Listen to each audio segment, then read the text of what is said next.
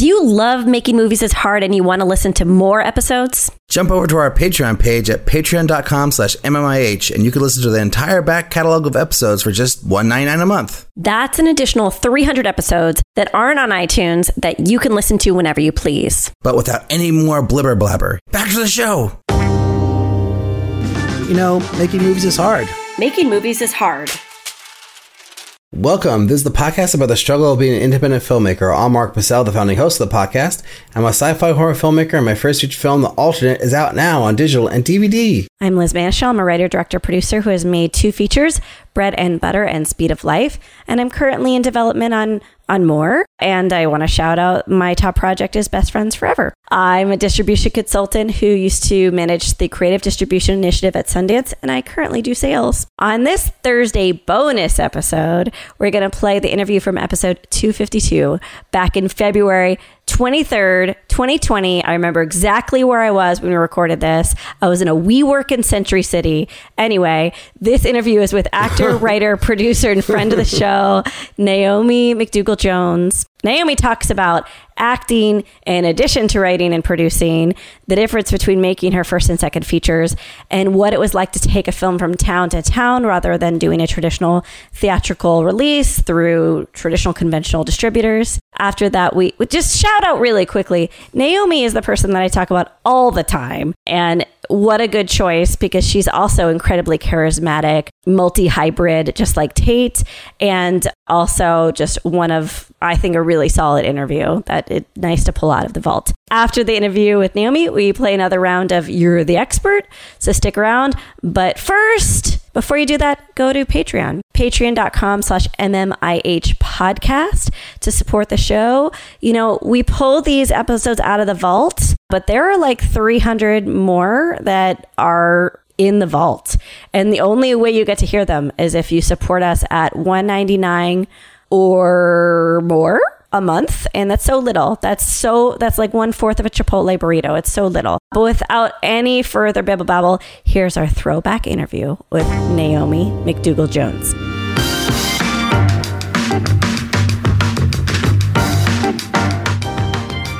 This week, we are really excited to welcome actor, writer, producer, thought leader, Naomi McDougall Jones to the show. Welcome, Naomi. Thanks so much for having me. Thanks for being on with us. You have a really beautiful bio here that I feel like I should read, but Liz, do you want to read it? Well, I, I kind of well, should we just make Naomi do it? Like Yeah, Naomi, let's make Naomi do oh, it, you yeah. summarize yourself.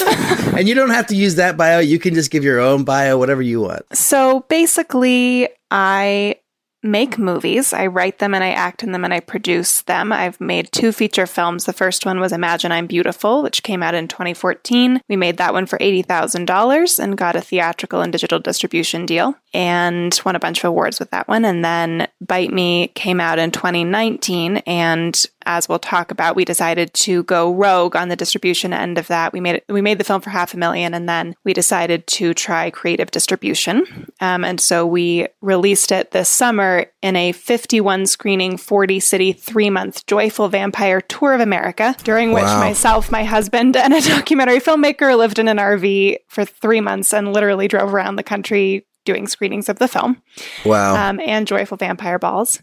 Um, in addition to my work as a filmmaker, I am a author and speaker and activist for trying to get more women into film, specifically behind the camera. I did a TED talk called "What It's Like to Be a Woman in Hollywood" that went viral in the middle of the Weinstein thing, and a million people watched it in three months or something insane. And that led to me getting a book deal. So I actually have a book coming out on February 4th about that, those same issues called The Wrong Kind of Woman Dismantling the Gods of Hollywood. wow. Amazing. When's the book going to come out? February 4th, 2020. Wow. it should Congratulations. have been the eighth because that is my son's birthday. Oh. But whatever, Naomi. Thanks for You can of get it for him for his birthday so that he can become a good feminist film boy early on. I mean, I have very low expectations for my son. Like if I had a if I had a daughter, I always say this: if I had a daughter, I'd be like, be president. And like now that I have a son, I'm like, don't rape anyone.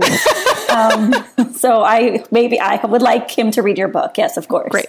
Okay. I have so many questions questions, and I, I think there's like so many different ways to to start this conversation. Liz, do you have a preference, or can we just jump off into any direction we Well, want? you know, all I want to talk about is distribution. So I'm going to let you ask your like important formation questions that I know you Well, have. this is a really uneducated question because I didn't like watch the TED Talk, but I can imagine what it's about based off the subject matter and Sure. the time it came out. But I'm I'm just wondering, like, since then, have you noticed any change in the industry, like a positive change, or has it Yeah. sort of more of the same, but that we're just saying all these nice things on the surface that look good? So, this is a really tricky question because it's important to acknowledge the change that has happened while also really keeping everybody's eye on the fact that it has not been as substantial as it needs to be to actually get to parity or anything approaching parity. So, I think the best way to think about it is that the biggest strides we've seen have been in on screen representation. So, we have seen real moves in terms of having more women on screen, more people of color in important roles. That has been real. The problem is that the numbers behind the screen in terms of writing and producing and directing have not moved. And actually, in 2018, the percentage of female directors of studio films went down to 4% from, Oh, its, really? from its stunning 5% the year before. So I think the best way to summarize it is to say that the white men in charge have sort of come around to the idea that maybe they have to tell other people's stories, but they have not yet made the leap to imagining that other people could tell their sto- their own stories, and that's a really big problem. And to me, I get a little nervous about this sort of progress because I think people have this feeling because they're seeing more women and people of color on screen.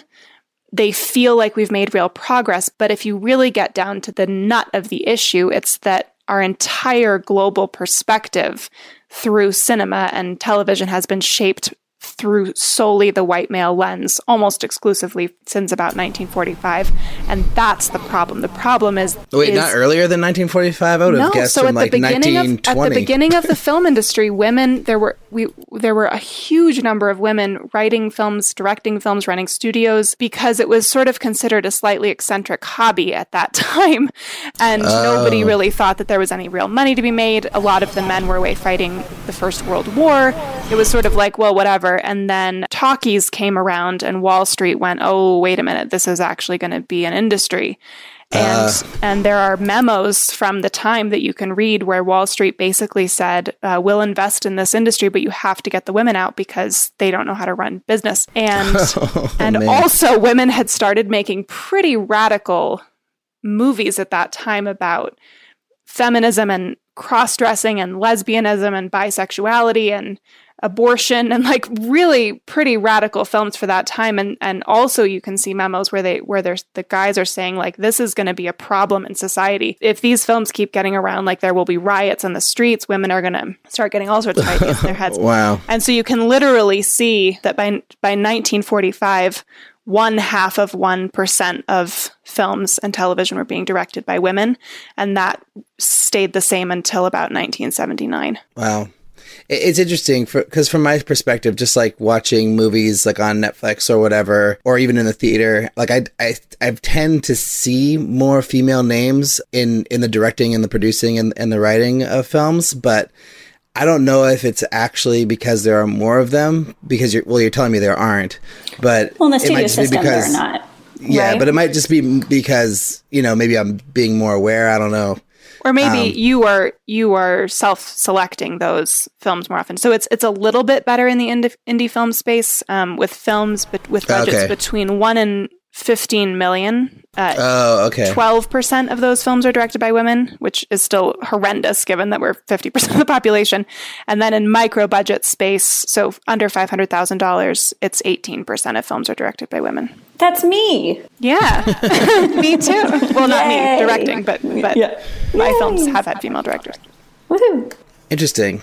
So, so as you get lower budgets, the percentages grow, basically. Grow a little bit, but when you look at the fact that film school graduates are 50% female at this point, that's still pretty shocking. So, actually, mm. the largest drop off is happening between film school and ever making their first, even micro budget film. How long has the, the it been fifty percent coming out of film school, like of women?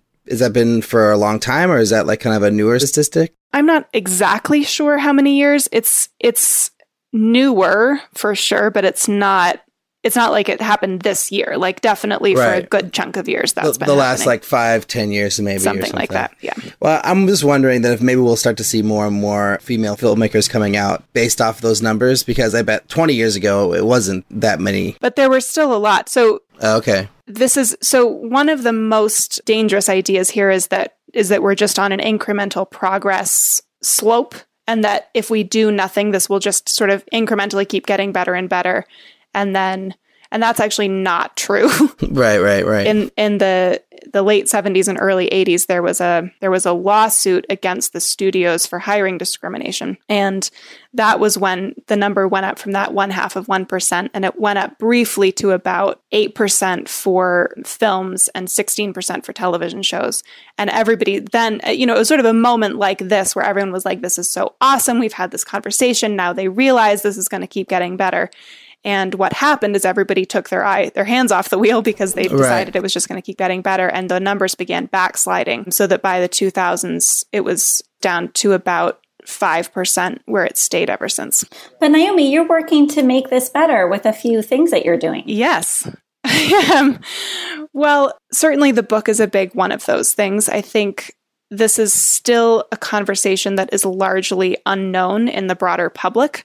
I think it's it's something that sort of people in the industry are aware of, although they may not be aware of the numbers or the history of it. But so I do think to a certain extent, this is an education campaign that has to happen in terms of letting audiences know that this is happening and sort of and people within the industry and building up a critical mass of outrage about this that the studios will be forced to make changes. People in power don't tend to just give up power. They tend to have to be forced to give up power. And uh, another thing I've been working on for the last three years is called the 51 Fund, which will be a private equity fund to finance films by female directors because funding is is definitely a big place where women get stuck more than men. Can I say something controversial that I might regret later? Yeah. oh boy. Um, I've never wanted to direct a Marvel movie. I mean, obviously the paycheck is would be like so wonderful and statistically like to improve women's chances and women's opportunities to contribute to a massive box office, sure. But in terms of storytelling, I've never really wanted to direct like a massive studio film. Yeah. And I guess I would love to hear your perspective on like, is that dangerous? Is that perspective dangerous? Should we all be trying to make these major changes and massive economic plays? Or is it about the small changes in indie film? Or obviously it's everything. But I'd love to hear what you what you think. yeah. I, th- I think the important thing is to work on all fronts. I don't think every woman has to wish to direct Marvel movies. I don't think if you asked Wes Anderson, he probably would say the same thing that you just said is like, that is not his bag. But the bottom line is there are certainly women and a lot of women who would love to direct Marvel movies and maybe would not like to direct smaller indie films. So I think, no, I, I don't think, I think you should make the work you want to make.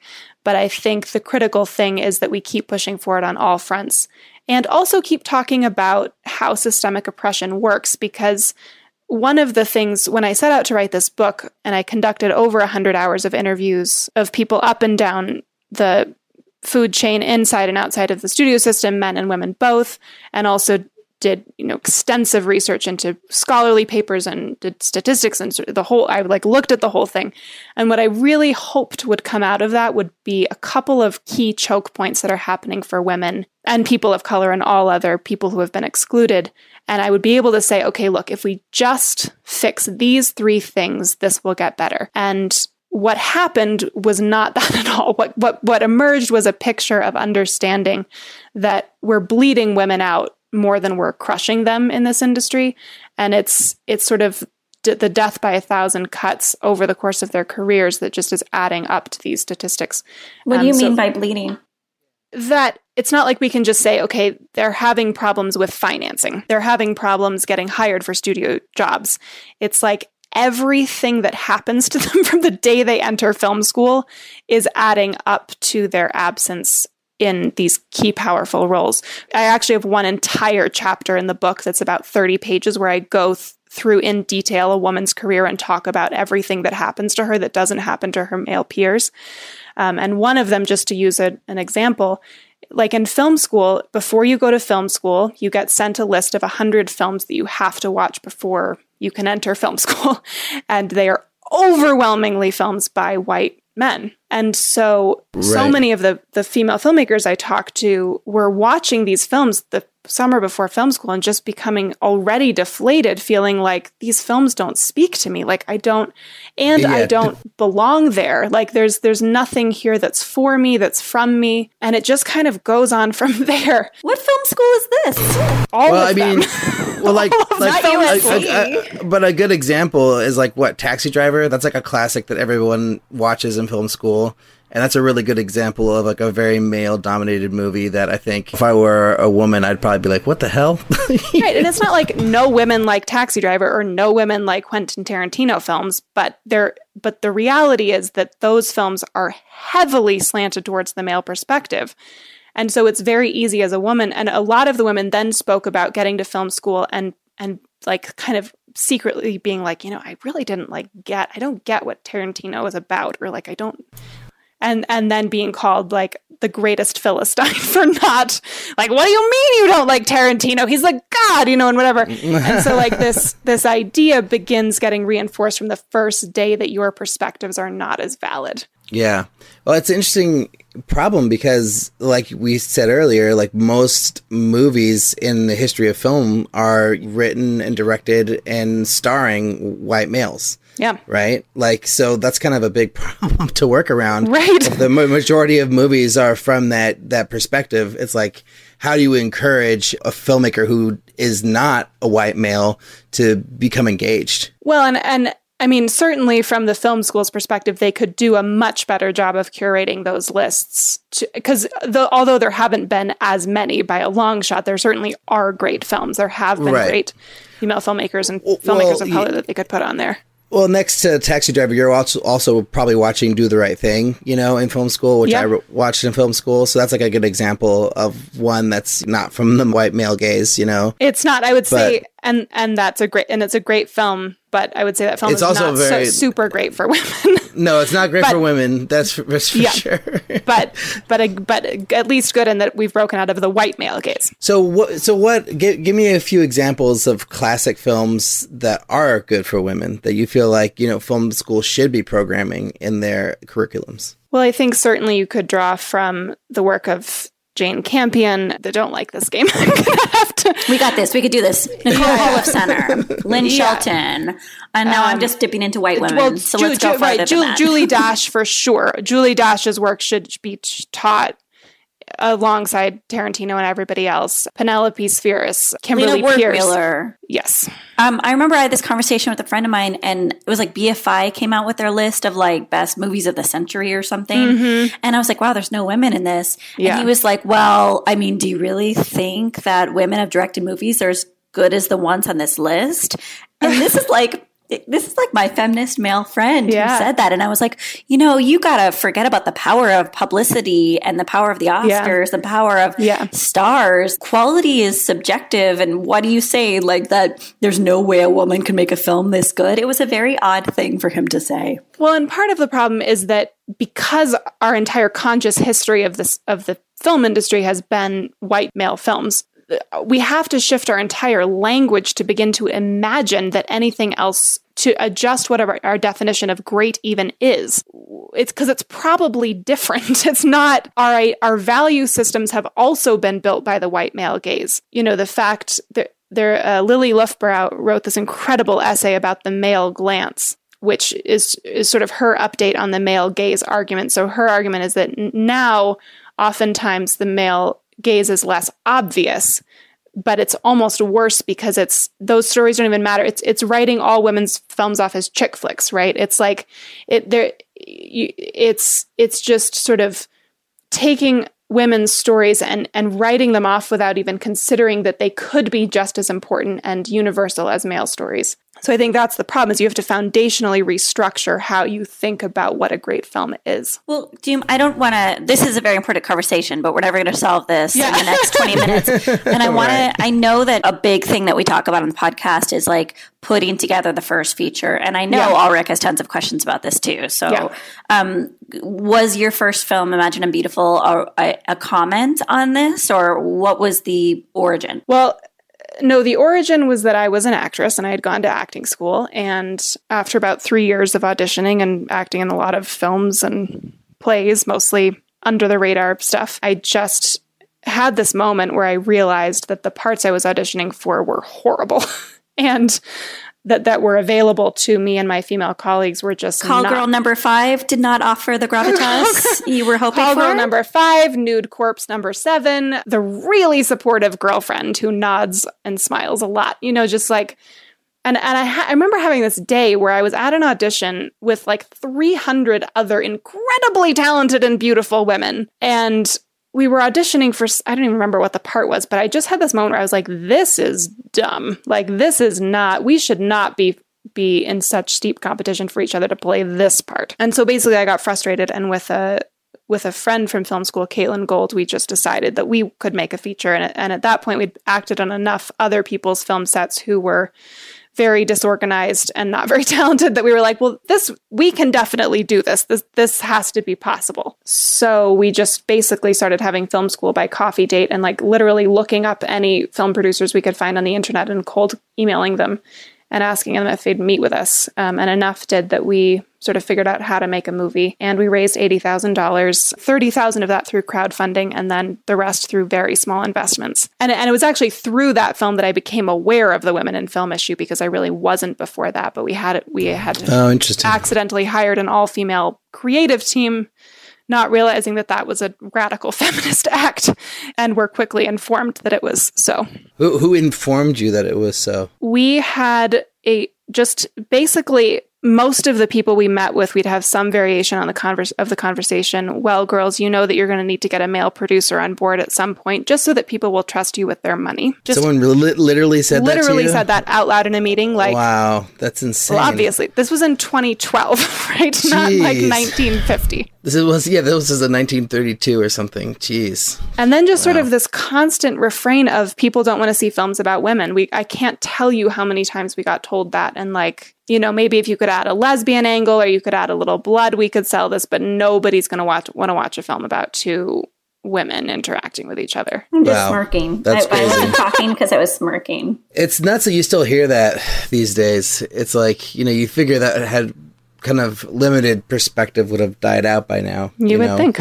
Because that's obviously not the case. Right. Women are 51% of the population and they buy 52% of movie tickets. Like clearly that is a stupid idea. But it's Yeah. but that is the foundation that a lot of decisions are still made on. Well, Right. you made the film and you had a theatrical for it. What was your experience? oh, oh, all right. You had wait, questions wait. before. Sorry. well, I'm just, you, you just want to get to the distribute, distribution. That's all. I had a boba tea, guys. I'm so sorry. I just want to know: Did you actually have to end? Did you take that terrible advice? Like, did you get a male No, we did not. And Oh, and we somehow managed not to spend all the money at the mall. Oh, how did you do that? I don't know. Just kidding. Yeah. Um. So, okay. So, how did you raise the fifty thousand or so that wasn't crowdfunding? Was that just through people that you knew personally, or did you have to go seek out those people? Like, how did that happen? it was really hard. We I There we think go. it took us That's the right answer. right. I think it took us about a year and a half to raise that money, which I know in the film world isn't very long, but it felt very long to us. And um, I mean, we literally asked anybody we'd ever met by the time we raised the money. So Yeah. and and it was I don't think one investor invested 20,000 eventually, although she started with 5 and sort of over the course of the film decided to invest more and more. But other than her, no single investor invested more than 5,000. And I think our smallest investment was a 1,000. So it like we really cobbled it together as we Nice. Awesome. Okay, Liz, you go. Well, I guess it's the idea of theatrical. I mean, we could again, we could spend like five podcasts on theatrical, but in 20 did, did you release in 2012 or did you release in 2013, 2014? 2014. So we we made the film in 2013 and it came out in 2014. Okay, so in 2014, what kind of theatrical deal did you do? How many markets and and were you happy? Did you feel like people attended those screenings? So we, I mean, I, I want to set the framework here that we were a very low budget film with no known actors whatsoever. Nobody knew who we were on the creative side. Like this was a very scrappy underdog film.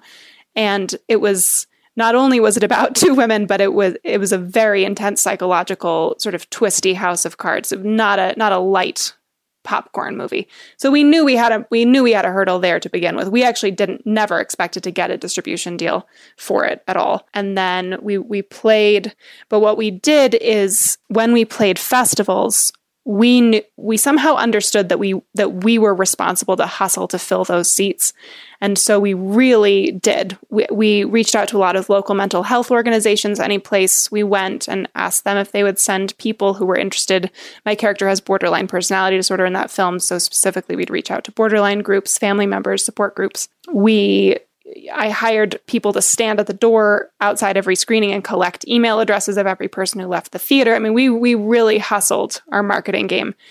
And so the the screening that the distributor came to was full of people and and this distributor had actually already passed on the film. I think he had forgotten this, but he had he had watched a screener before and passed on it, but we had somehow managed to get him to come as sort of a personal favor to somebody else to the screening and we had it full. And the first thing that happened when the film ended was that this man stood up with tears streaming down his face and he said, I have a daughter with borderline personality disorder.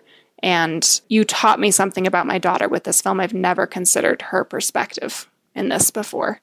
And the, the Q&A sort of like went on like that. It was this incredibly emotional and beautiful thing. And so I think the distributor was like, "Oh shit! Like this this film, you know, we can make some money here." So uh, so wow. we got we got picked up by Candy Factory Films, which was a brand new. I think we were their second title boutique distribution company, and I think they tried really hard, and they were very they were always honest with us. And I I want to say that because that is not the case with most distribution companies. They always sent us reports on time. They always sent us checks on time. They were very communicative. So so in in terms of distribution companies at that level, they were great. But I came to understand the the deal with most distribution companies, which is that they take a percentage and you do most of the real marketing work. So we we released in 10 cities we played a week in LA and Toronto, and everything else was one night event screenings. And we were simultaneously available on iTunes, Amazon, and Google Play.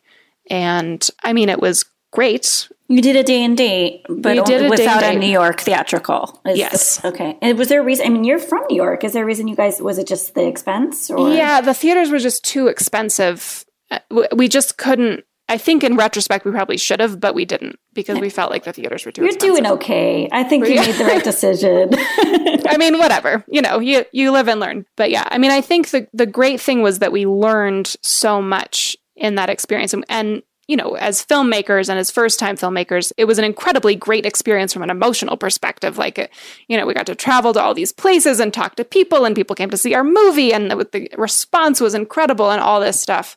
Um, but from a financial perspective, I think we've received back to date about $5,000. And that's not profit. That's just revenue at, ex- minus the marketing expenses, the cost to travel, you know, everything like that. Is that true?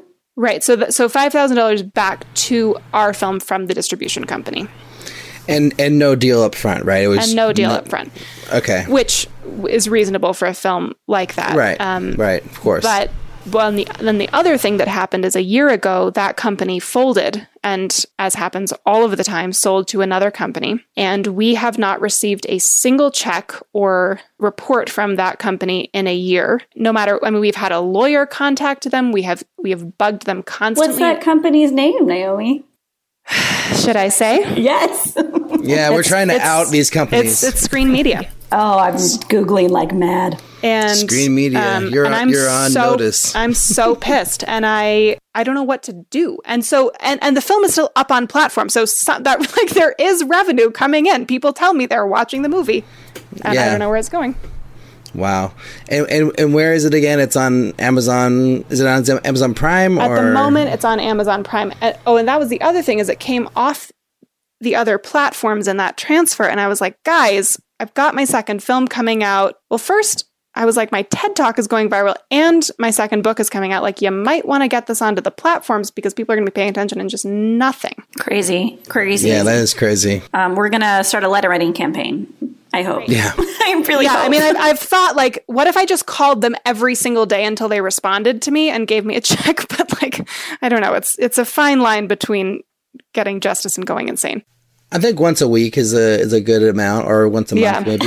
Just Yeah. hou- hounding people. You know, eventually they're gonna have to you know say something to get you to go away. You know. Yeah. All right. So you make this movie. It comes out. It's got a dis- got distribution. I don't know if you're feeling great about that or if you're feeling okay about it, but how do you go ahead and get this this second movie, Bite Me, going? we were feeling like Cinderella. Like this felt like the greatest possible win Nice. for a film of that size, right? Because awesome. I'm glad that you felt that way because some people are really down on their movies, and it's, it's no, and I mean, I mean, and I have to say, with both of my films from a creative perspective, we have made exactly the film I wanted to make, which is not how you always feel, and that's been so. So I feel like that is great always because I'm at least like, well, we did what what I we made the film I wanted to make. But yeah, I mean, like we we won twelve awards on the festival circuit. We won four best pictures. We got a theater. Like it was just it all of those things outpaced what our expectations were for the film. So then we were like, awesome.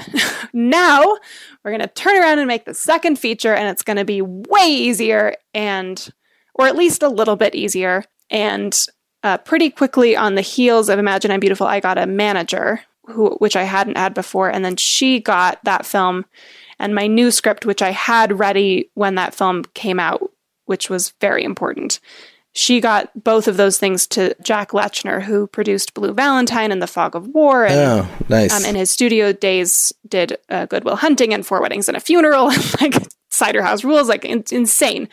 And so, he, and he said, "I want to be a producer on Bite Me," and that just seemed like okay, like this is going to happen. now. Nice. And then it took us three years to get Bite Me made, to get to set. So here's the the million dollar question, or the half a million dollar question, really, is how do you go from raising fifty thousand dollars in a year and a half to raising half a million dollars in, like you said, what three years? Three years. Are you saying that that's impressive or unimpressive? Very I think it's impressive. very impre- Okay, extremely okay. impressive, and I'm just wondering how do you pull that off? And is that you know largely due to your producer, or was that you hustling again? Like, how did that happen? Um, so it was primarily me. Some of our other producers did bring in some money, but but I did the bulk of the fundraising again. wait, wait, wait. So Jack, it wasn't like Jack signs on the movie and he's like, okay, here's a half a million dollars, kid, go make a movie. That's No. not how it works. Unfortunately, Okay. not. Um, but he but he is great as a, in every other way. I will say that I could not have raised half a million dollars without the first film. That's for sure. Because in hindsight, it's kind of amazing that anybody gave us any money for that first film, given that there was actually no reason to believe that we could make a movie other than we thought we could. Like none of us had, nobody on the team had been to film school. We had one producer who had before made a feature film.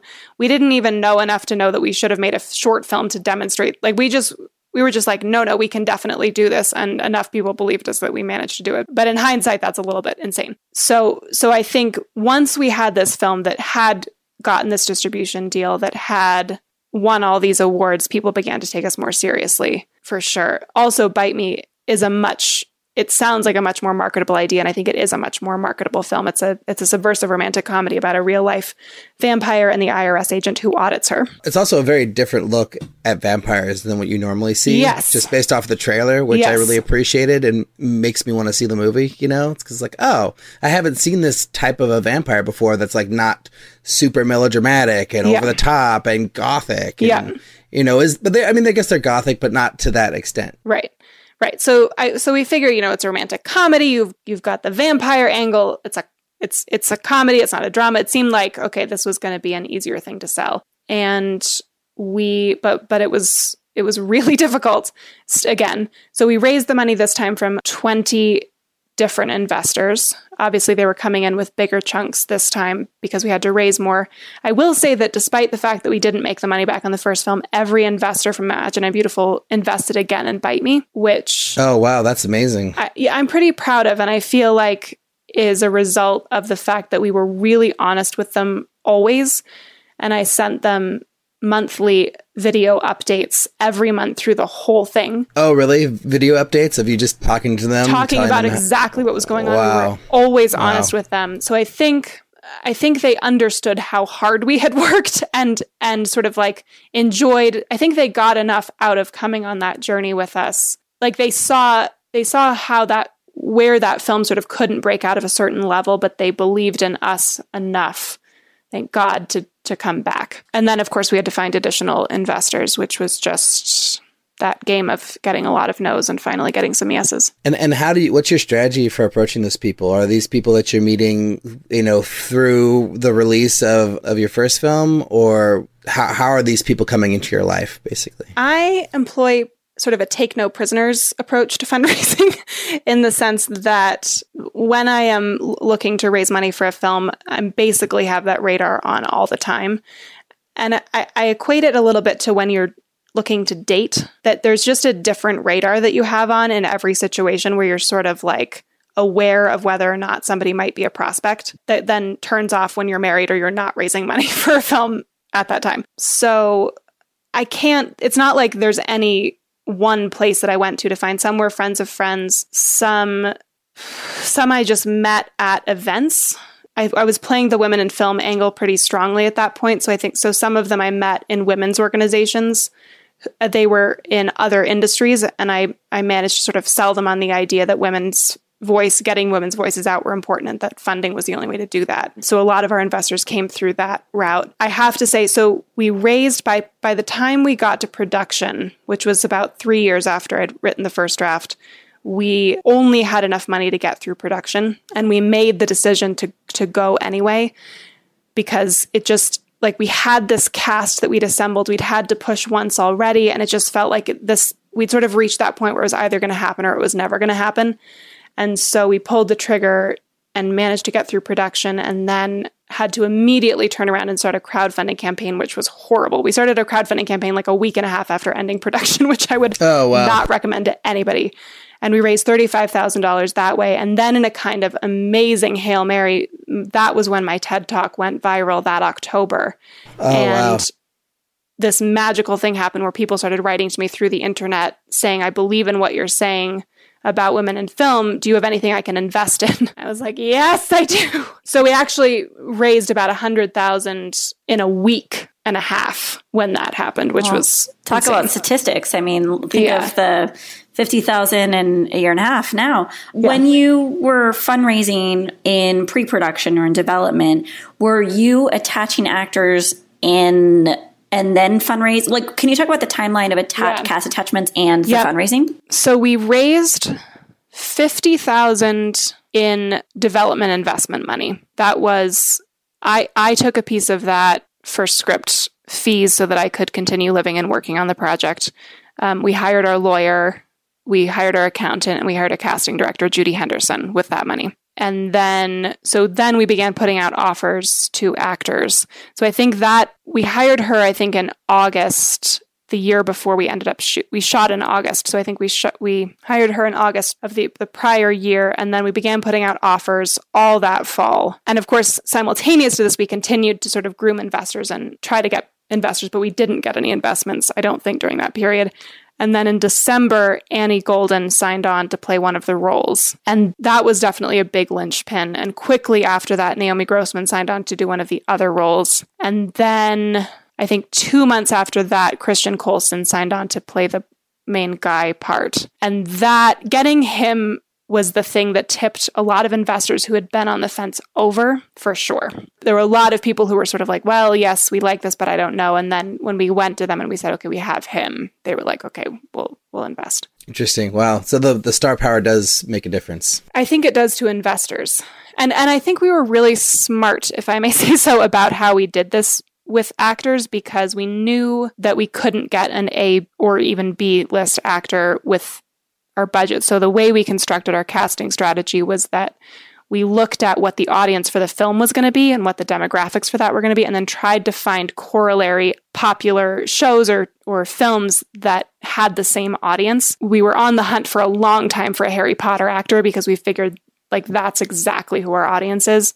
And so we were super excited to get Christian, who played Tom Riddle in Harry Potter and the Chamber of Secrets. And we went after Naomi Grossman because of American Horror Story, which is like, you know, grounded fantasy. And we went after Annie Golden because of Orange is the New Black, which is sort of like edgy, feminist, funny content. So we, we really tried to, to be smart about getting people who weren't household names, but would be known to the people that we needed to come see this movie specifically? So we're in 2019 and we're in this phase of theatrical distribution where we're not really sure if people like going to the movies, if they don't like going to the movies. Movie Pass was successful, but then it failed. Like everything's very chaotic in that Yeah. sphere.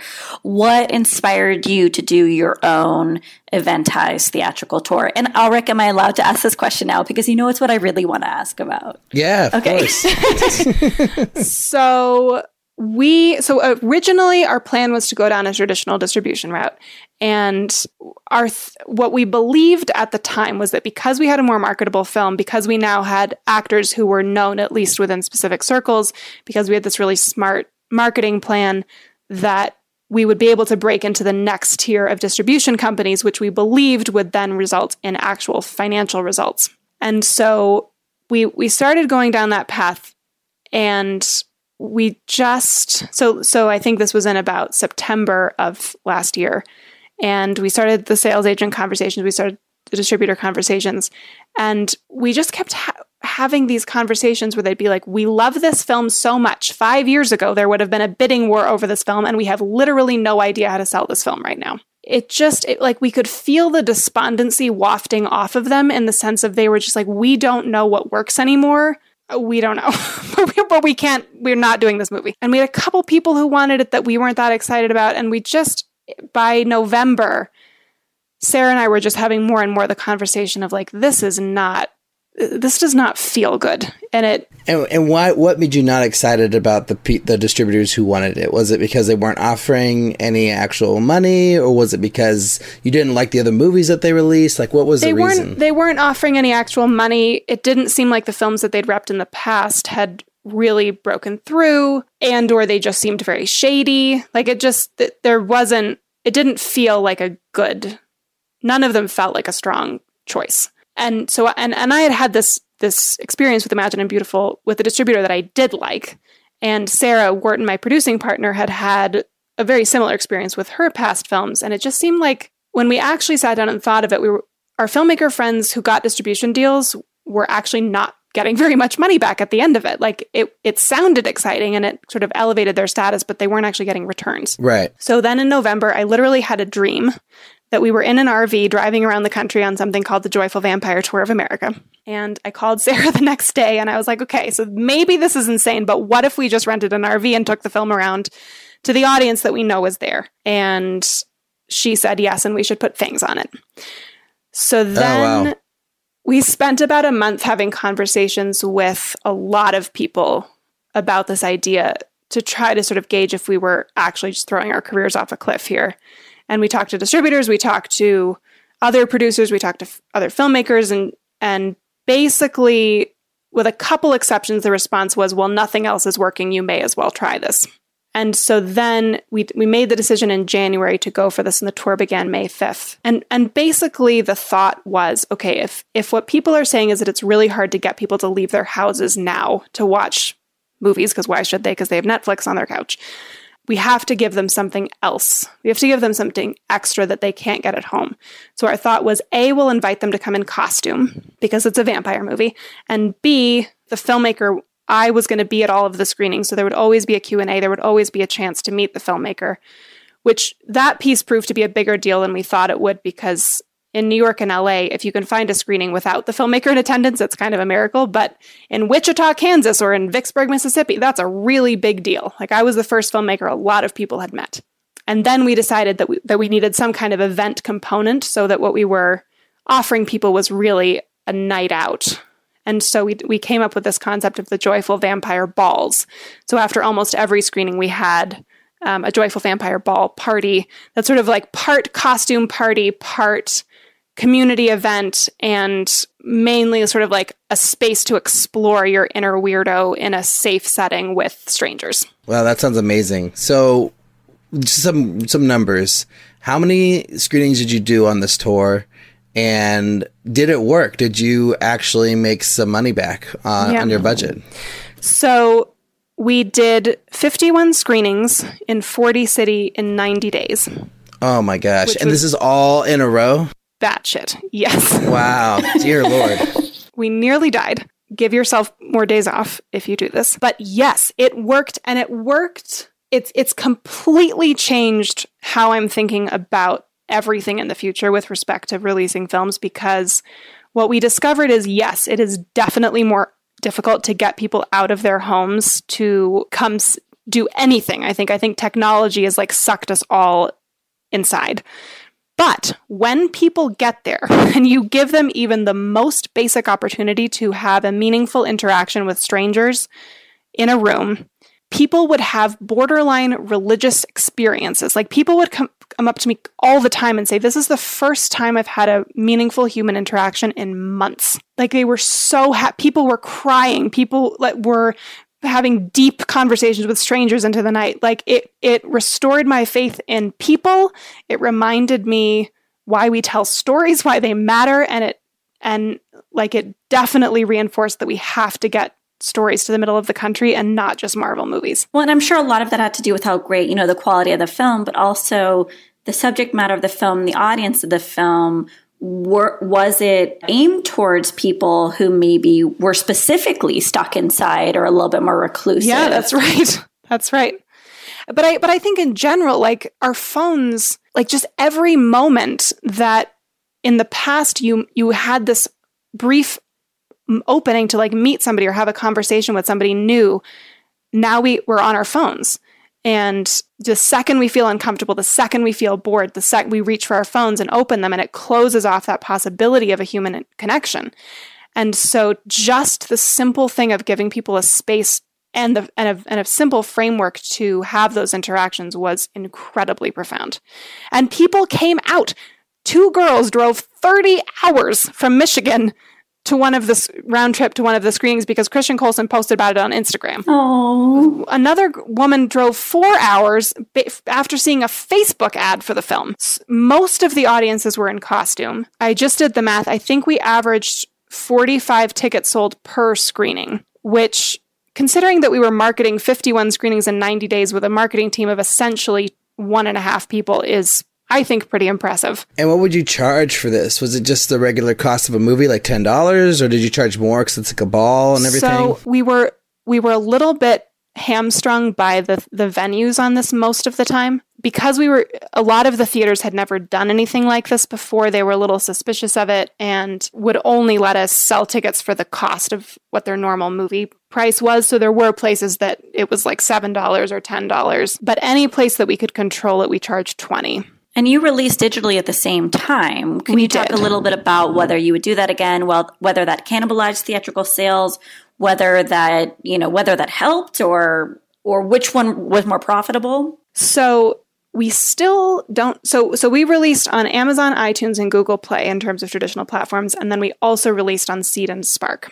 on their streaming platform. oh, I want to hear about this. Yes. And I haven't talked to anyone who's released on CD Spark before. So the the horrible thing is that we still don't have our Amazon, iTunes, or Google Play numbers, which is What? so Not crazy. even not even iTunes no, we have iTunes es- daily estimates, estimates. but I have Got no it. Idea you what don't have that the reporting. Got it. means because Oh. what are they estimating? They literally have the numbers the second they come in. I don't. Anyway, so Well, the but the Amazon, don't you get Amazon numbers at monthly or? Not Huh, through weird. Quiver. You get them every Oh. four to six months, which is a whole oh. other conversation because it makes it impossible to market effectively. But anyway, so we we don't have those numbers.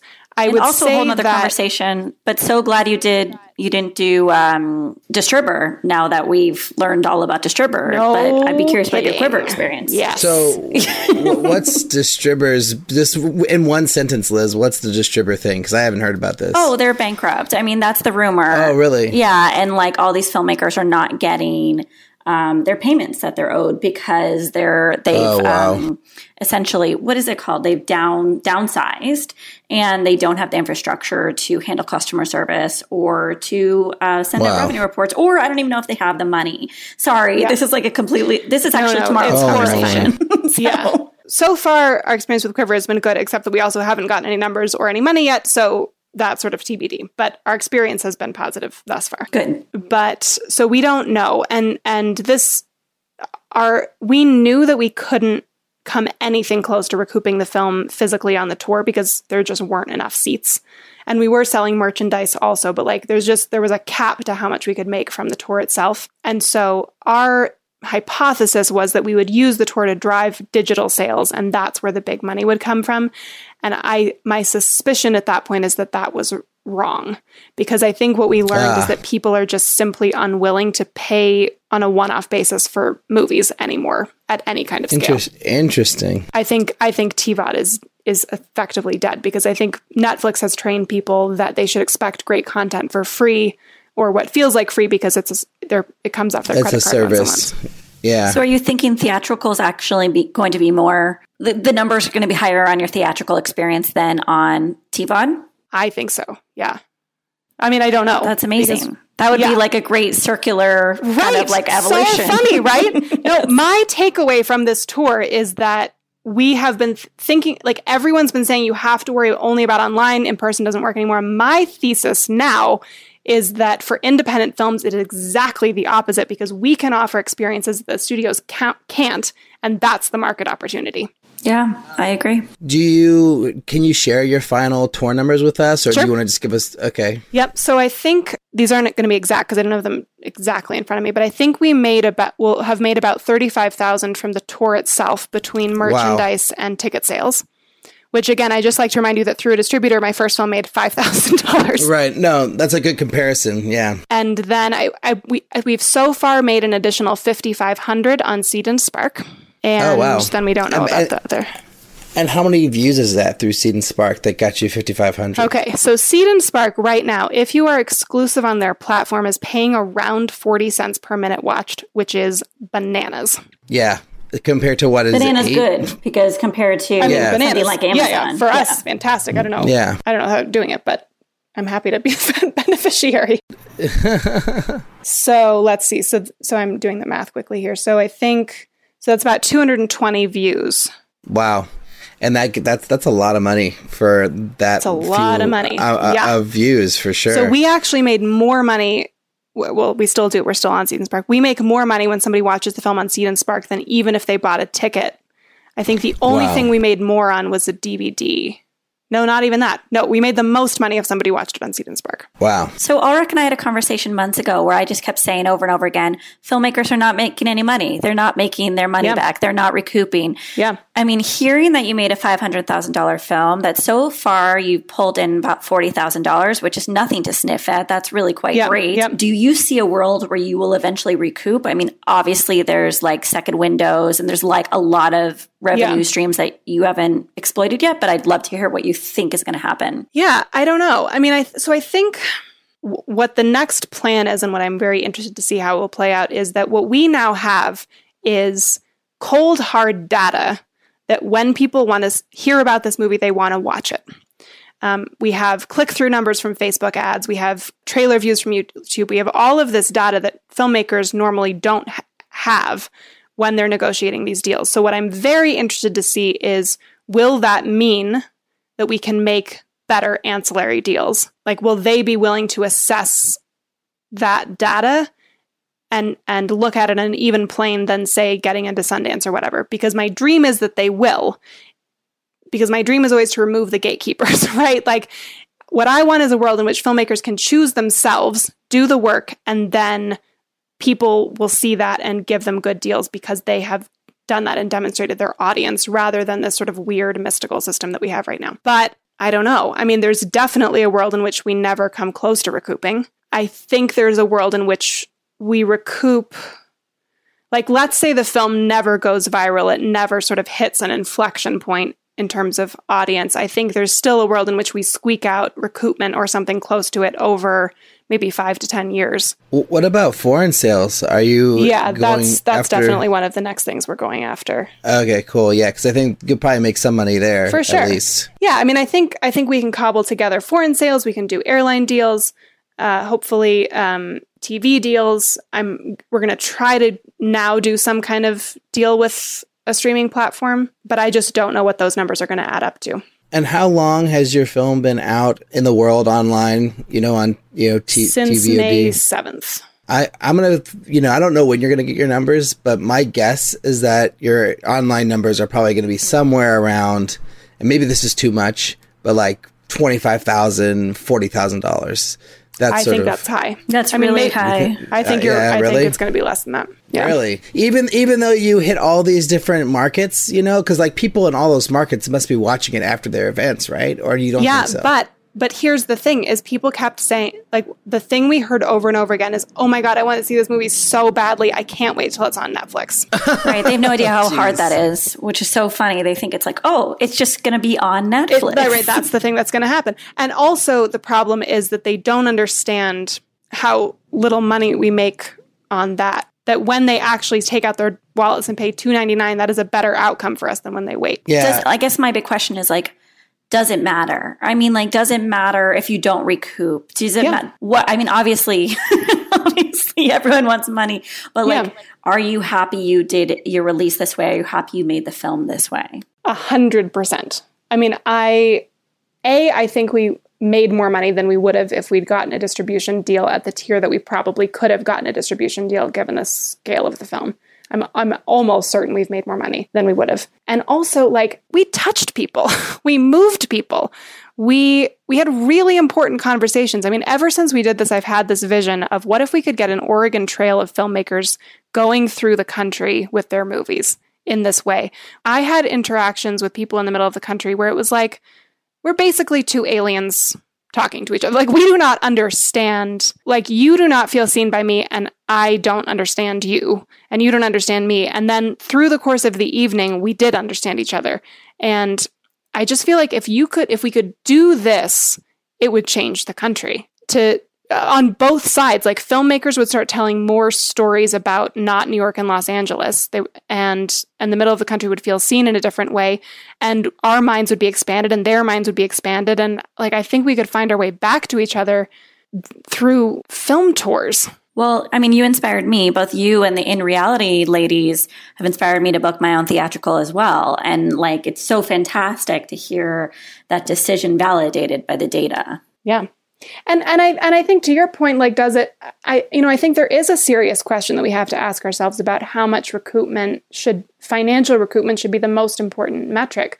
I was talking to a filmmaker, an indie filmmaker from the '80s, who was like, in the '80s we didn't worry about it. We just saw it like indie film was art, and all we cared about was the art and moving people and whatever. And I was like, it made me realize what actually a recent idea it is that indie film is supposed to make money. Well, it's just like, you know, the whole basic idea of like if, if you're going to raise money again, like you want to be able to tell your investors that you re- return, you had a return on the investment for the last investors, Yeah. you know? I mean, and and don't get me wrong, I would really like to make these people's money back. Like that is definitely an important goal that remains in our minds, but I also can't say that I feel like it's a failure if we didn't. I think we did something really important either way. And I guess my another question I has think just been thinking about is like you made a movie for eighty thousand dollars, then you went and made a movie for five hundred thousand dollars.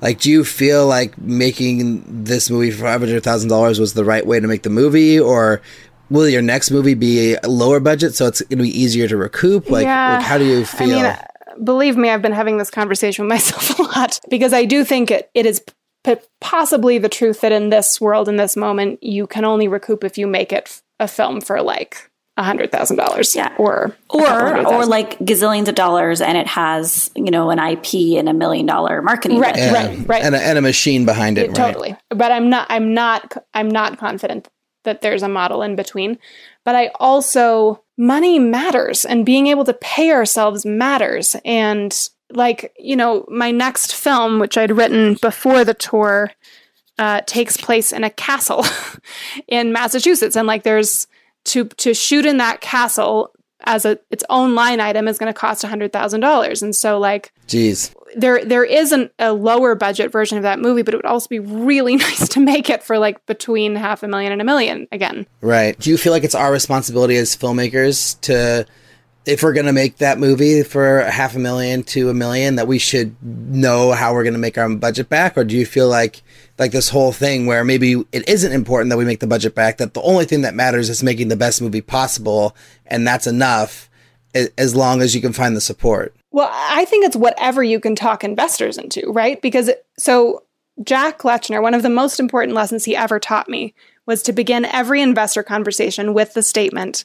And I mean, once you get to the serious investor conversation, not like the first time you meet them.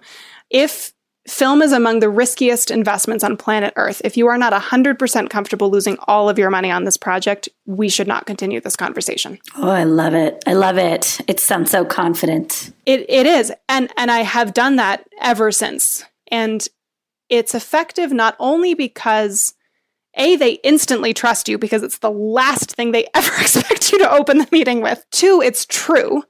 And if, and they can't really get angry with you later for losing their money if you do, because you literally, that was the first thing you told them.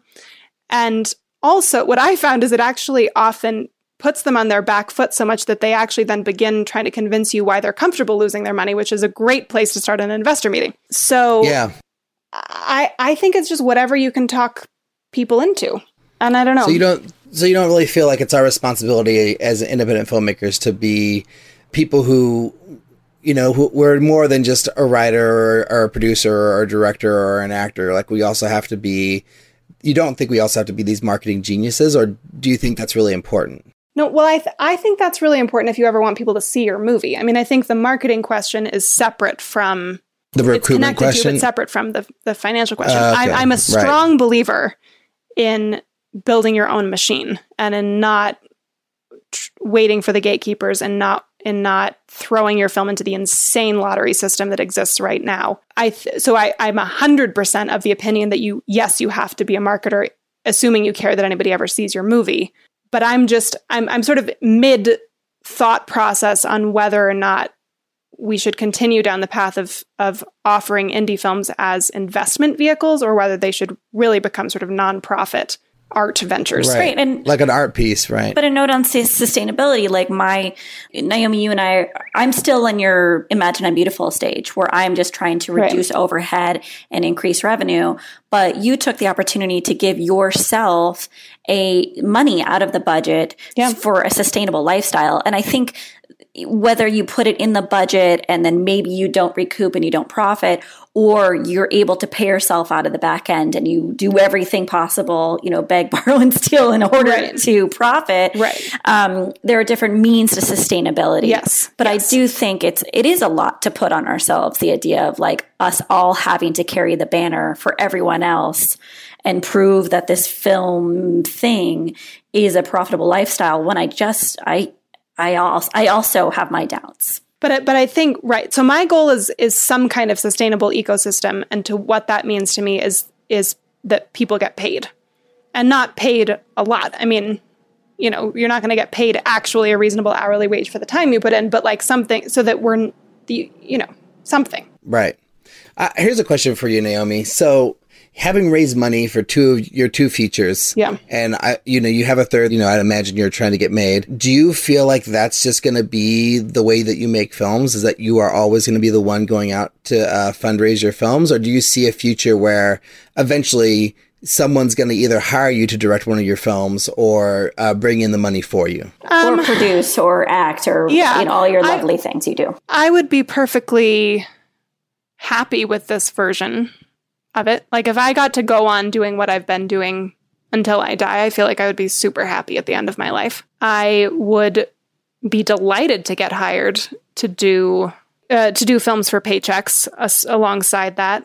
I don't really expect anybody to come in and be the fundraiser at any point. I mean, I guess that would be nice, but or the financier or something where like I mean, you, yeah, I mean, that would you be meet a great. production company and they're like oh my gosh naomi we love your Sure, films like would- you're writing and you're acting you're producing I, we want you to partner with us and we'll take care of the funds Yeah. you just do the creative stuff like you just don't do you feel like that's realistic or unrealistic I think it could happen, but I but I think what you, the the critical thing though is that every time you give up con- a piece of control, which includes, I mean, whoever brings in the money ultimately controls the project. That's just how Right. it works. And so I think if you found absolutely the right partner, that would be great.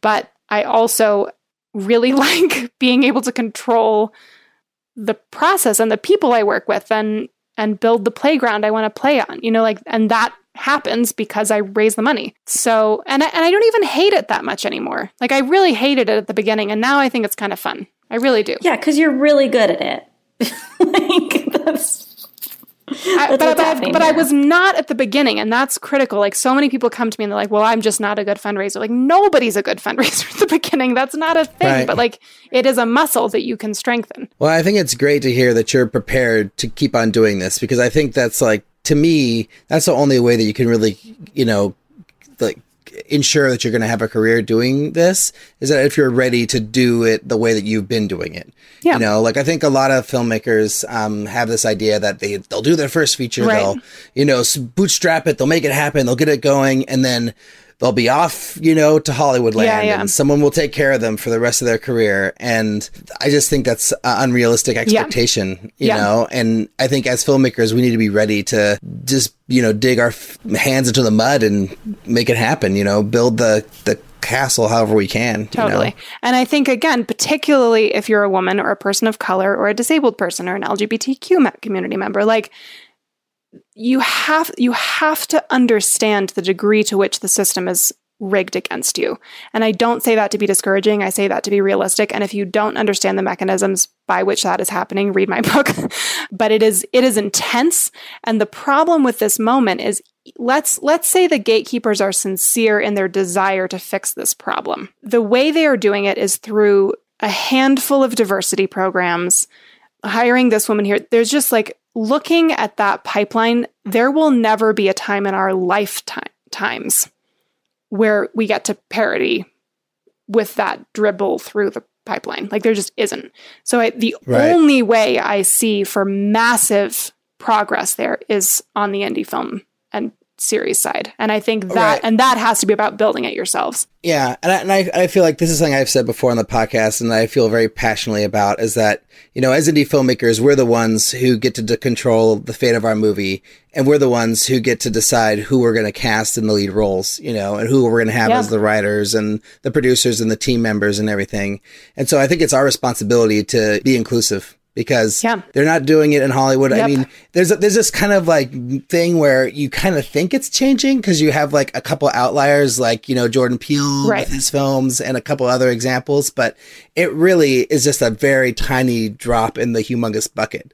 Right. So for me, it's like you know I'm definitely going to cast you know non-white leads in all my films going forward, just because I have the ability to do that. Yep. And you know I just feel like you know that's what I want to see as as an audience member, and I don't have anyone telling me that I can't do it. Right. Basically. Absolutely. Although odd, oddly, I do have some people telling me I shouldn't do it, but Right, because of the racist patriarchy. Like that is it is Right. it is not it is not a myth. It is real. like like it's crazy like how much advice I've gotten from producers who, to tell me, "Oh, don't put a black lead in Yeah. your film because it's not going to sell outside of domestic." Yeah. Like it's just not going to and that's I just totally think that's true at all. I think it's just a come this sort of weird myth people have or like Right. this idea that's like just been perpetrated throughout Right. you know which the which, industry. which again demonstrates the breathtaking level of arrogance of our industry of the of the white men at the top of our industry because do you know what Right. percentage of the world's population is white dudes?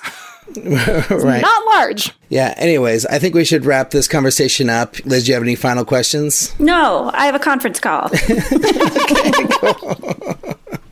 Great. All right. Well, Naomi, where can people find your films? Where should they go if they want to learn more about you and watch your films and support you and all that good stuff? Uh, so the best place to go is to my website, which is naomimcdougalljones.com. And from there, you can find the films, the book, and everything else in between.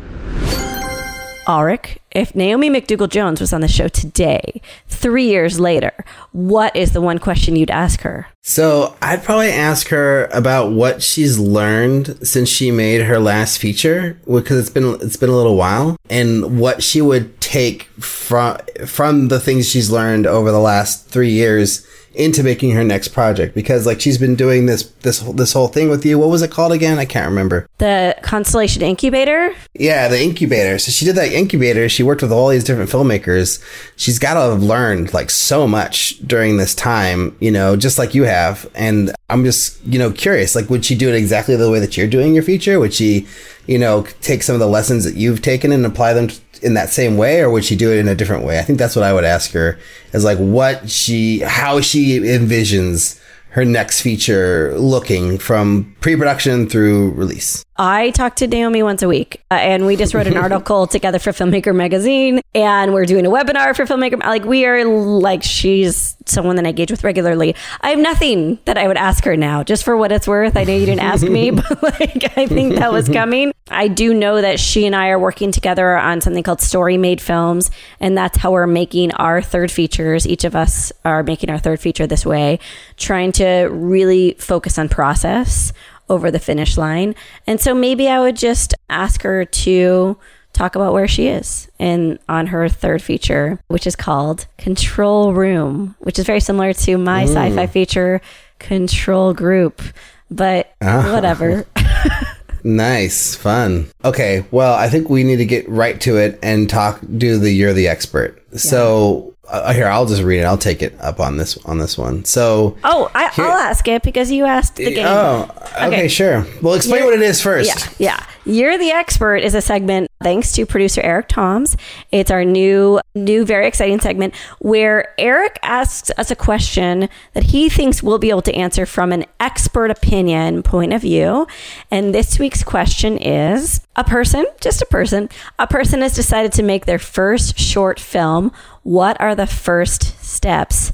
Ulrich, what are the first steps to making your first short film? The most important thing is to find the story you care about. Don't just make something because you want to make something, which is like what a lot of people do. It's not worth it. Even if it's you've never made anything before, it's probably not worth it to make something that you don't care about. Like you have to find something that really matters to you that has a connection to you as a person, you know, and then also is an entertaining story at the same time that like is like doesn't necessarily have to be the short version of the feature length thing or whatever. Or if you want to be sh- a show, you know, director, showrunner or whatever, it doesn't have to be like a small version of the show you have your idea for.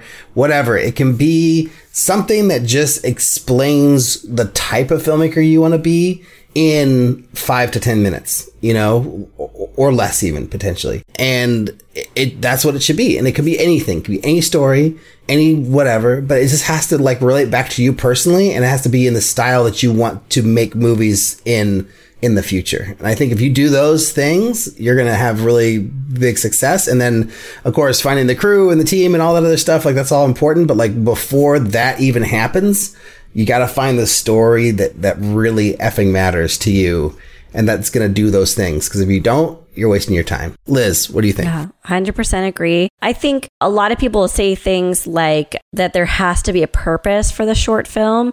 And I don't know if I 100% agree with that, but I do think it has to serve you in some way. So it doesn't have to be a proof of concept for your first feature. It doesn't have to be, you know, the exact genre that you want to make every film in for the rest of your life. But because you're utilizing really, really valuable resources like time, energy, and money, you need to be thinking about if this is my first step, what's the second step? You don't have to think about the third step or the fourth step or the fifth step. You don't have to think about like the five features you want to make 20 years from now. What is the second project and how will this first short film serve you to get to the second project?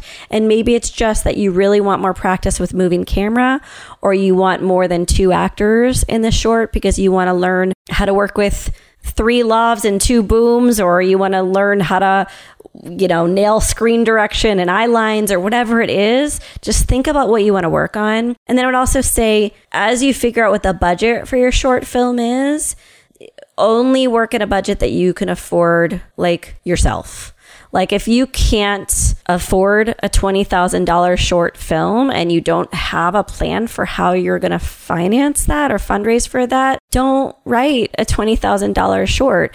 And I understand it's a short film, so it's going to be very hard to understand how to make it cheaply. But I would just say, Ulrich and I have tips for you. Don't use animals. Don't use stunts. don't use like really heavy special effects makeup. You know, like if you have a location, make sure you can afford it. Because in LA, it's like base a thousand dollars a day. So just think about how much these things cost. And just one final thing is make it less than 10 minutes. Make it a less than 10 minute short. yes you're doing yourself a favor and everybody else in the world a favor if you make it under 10 minutes i'd also add like you know i love what you said about trying to know what your second project is or like what the next step is after this. But I'd also think about where is it going to live? Like who's going to watch it and how are you going to get it to those people? And like if the plan is film festivals, have a plan for the release right after the or during the film festival. So like don't just I'll see what's gonna happen. Like know like what you want to do with it because if you don't,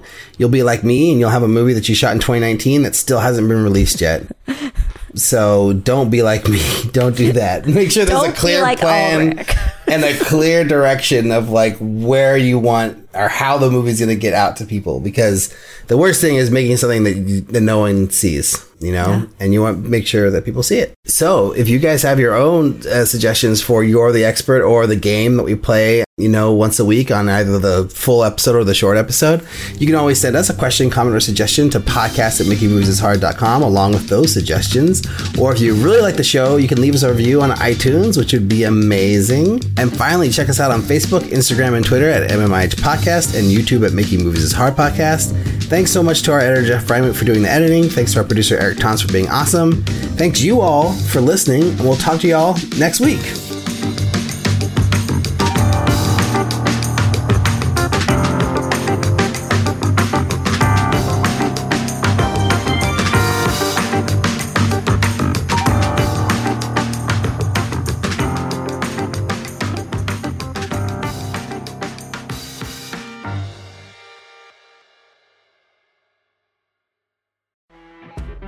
You know, when you're listening to a true crime story that has an unbelievable plot twist that makes you stop in your tracks? That's what our podcast, People Are the Worst, brings you with each episode. I'm Rachel. And I'm Rebecca. We're identical twins who love true crime cases that make you say, didn't see that coming, and we hate the people responsible for them. Listen to People Are the Worst now on Apple, Spotify, or wherever you get your podcasts.